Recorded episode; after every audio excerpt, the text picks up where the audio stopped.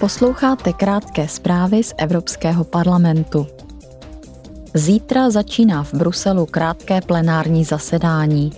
Na programu je mimo jiné odpolední debata s předsedou Evropské rady Charlesem Michelem a předsedkyní Evropské komise Urzulou von der Leyenovou.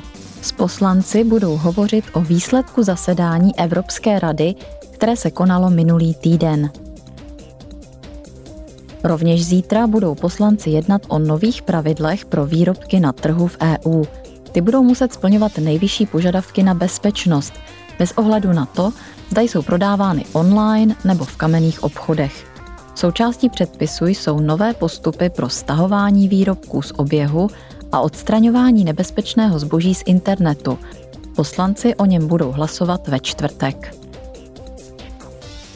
Komisař pro vnitřní trh Thierry Breton dnes ve výboru pro průmysl, výzkum a energetiku představí akt o průmyslu s nulovými čistými emisemi a akt o kritických surovinách. Ty mají posílit odolnost, konkurenceschopnost a autonomii Unie.